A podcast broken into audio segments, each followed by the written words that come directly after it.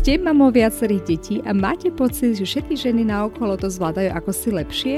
Alebo máte pocit, že materstvo je iné, ako ste si ho predstavovali alebo ako ste ho vnímali u iných? Veľakrát sú za tým len tipy a triky, ako si uľahčiť svoj každodenný kolobeh, ktoré vám enormne pomôžu v tom, aby ste sa stali šikovnou mamou, ktorá si to vie proste len šikovnejšie zorganizovať a usmerniť tú energiu tam, kde je to naozaj nutné a hlavne dôležité. Mať jasnú predstavu o tom, ako mamou chcete byť a akým smerom sa chcete uberať, najmä čo sa týka vašej výchovy a tomu si uľahčiť starostlivosť o domácnosť či iné povinnosti, nájsť čas nie len pre seba, ale najmä pre svoje deti a tak sa stať šťastnou mamou, ktorá si vychutnáva materstvo. To všetko sa dozviete v tomto mojom podcaste, kde budem s vami zdieľať moje pozorovania, skúsenosti, typy a triky, ktoré som získala ako štvornásobná mama. Dúfam, že tieto vám takisto pomôžu na ceste k šťastnému materstvu.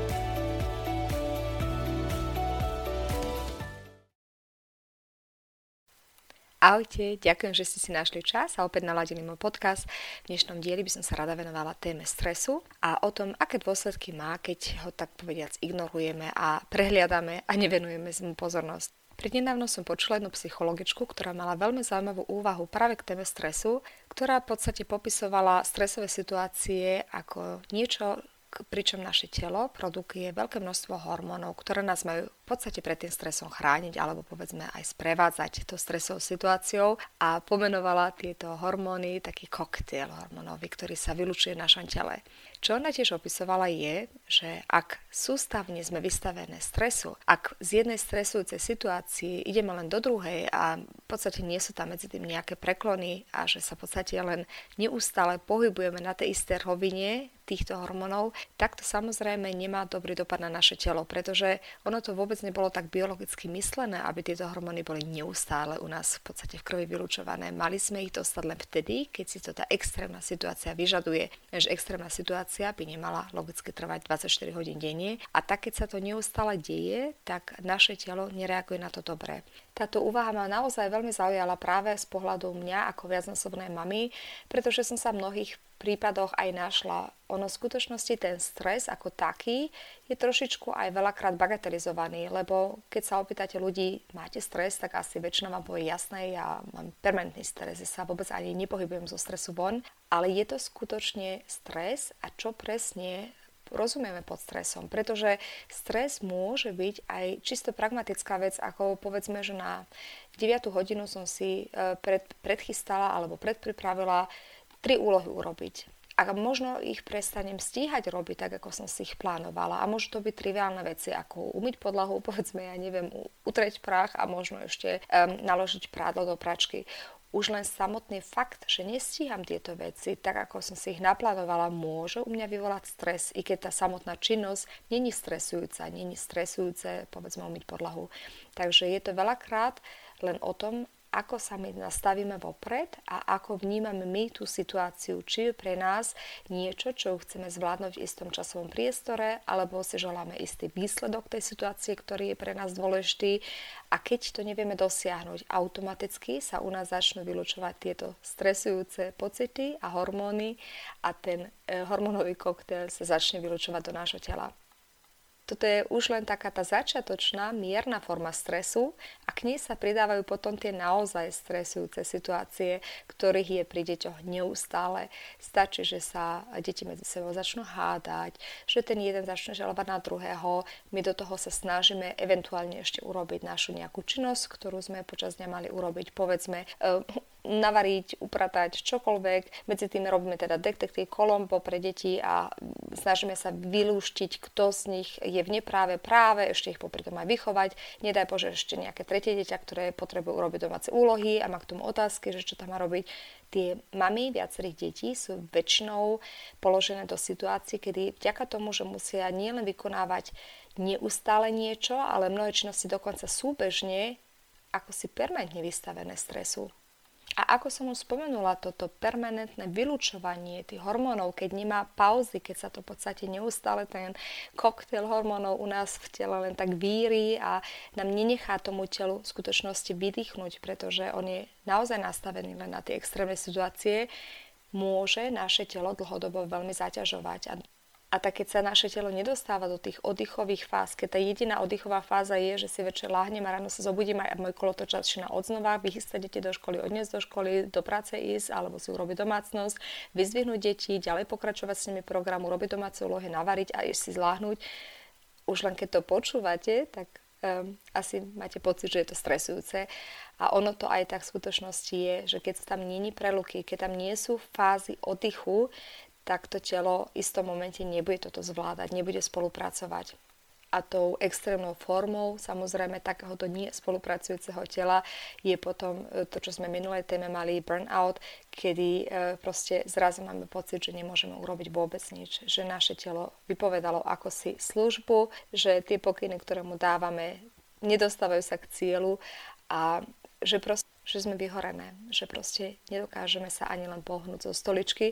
Takto opisuje mnoho ľudí, ktorí na burnout trpeli a skutočne opisujú to ani nie tak z toho psychologického pohľadu, skôr z toho fyzického, že skutočne potom tým ľuďom padne zaťažko aj urobiť tie najjednoduchšie fyzické úkony, vstať z postele, ísť do sprchy, proste tie veci, ktoré bežný človek vykonáva, že niečo nie je gravidné v ich tele poriadku, že niečo sa odohralo, o čom, alebo nad čím nemajú moc.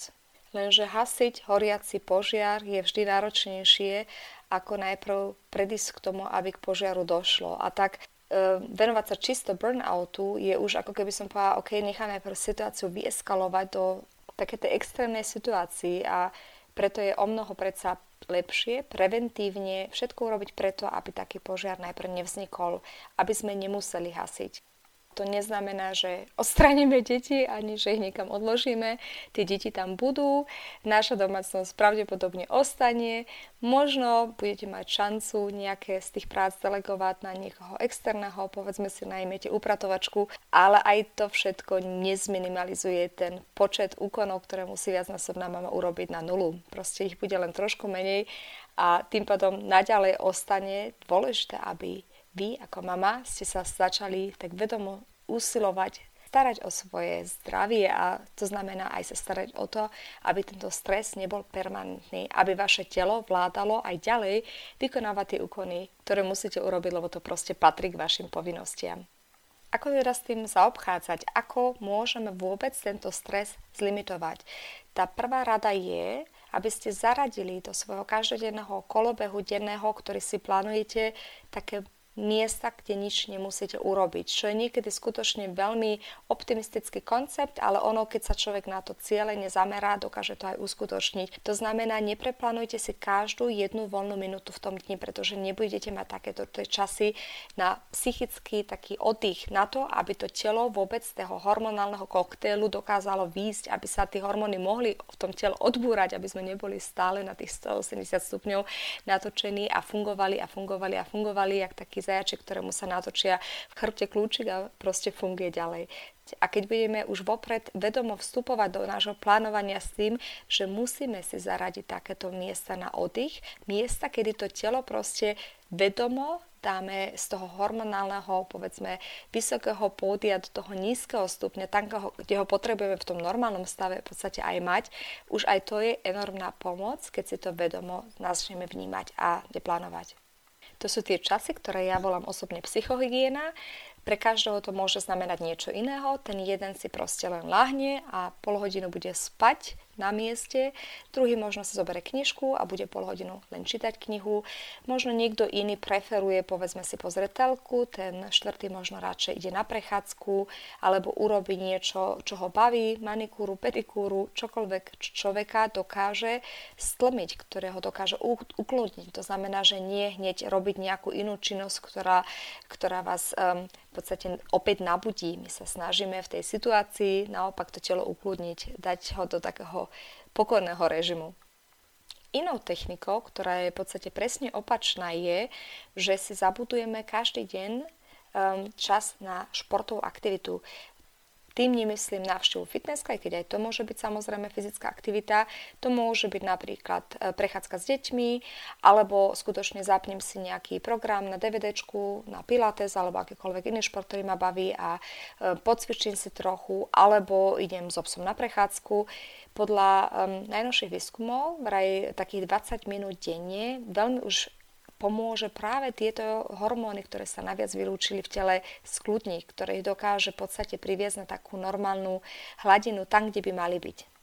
Skúsme si to krátko zhrnúť. V prvom rade dôležité si uvedomiť, že keď budeme naše telo permanentne vystavovať stresu, tak naše telo istom čase nebude vládať to udržať pod kontrolou a to nemá len teda psychické aspekty, má to aj fyzické aspekty, ten hormonálny koktejl, ktorý sa v našom telo ak si buduje, nebude mať možnosť sa ukludniť a v podstate tak bude naše telo permanentne preťažované.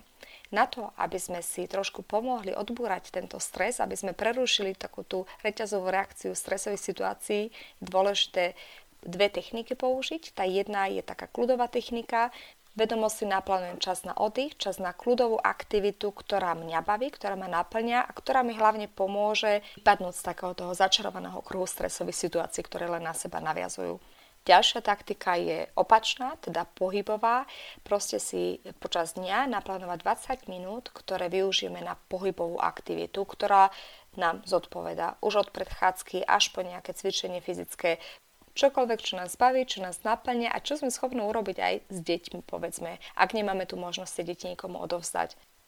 Dúfam, že som vám trošku pomohla touto úvahou o strese a není to prvý diel k tomu, budem sa tejto téme častejšie venovať. Rada by som sa aj detaľnejšie zaoberala rôznymi technikami aj inými, ako stres odburávať a takisto o tom diskutovala, čo to spôsobuje, keď sme permanentne vystresované a aký to má vplyv na nás s deťmi. Pretože Samozrejme, vystresovaná mama asi nebude to, čo si každé dieťa praje a túži. Potom už len um, tie reakcie, ktoré vystresovaná mama má, nie sú totožné s tým, ktoré máme, keď sme v pohodičke, keď sme v kľude. Týmto témam pripravím ešte ďalšie diely môjho podcastu. Za teraz už ďakujem, že ste tu boli so mnou a veľmi sa teším na naše opätovné stretnutie. Majte sa!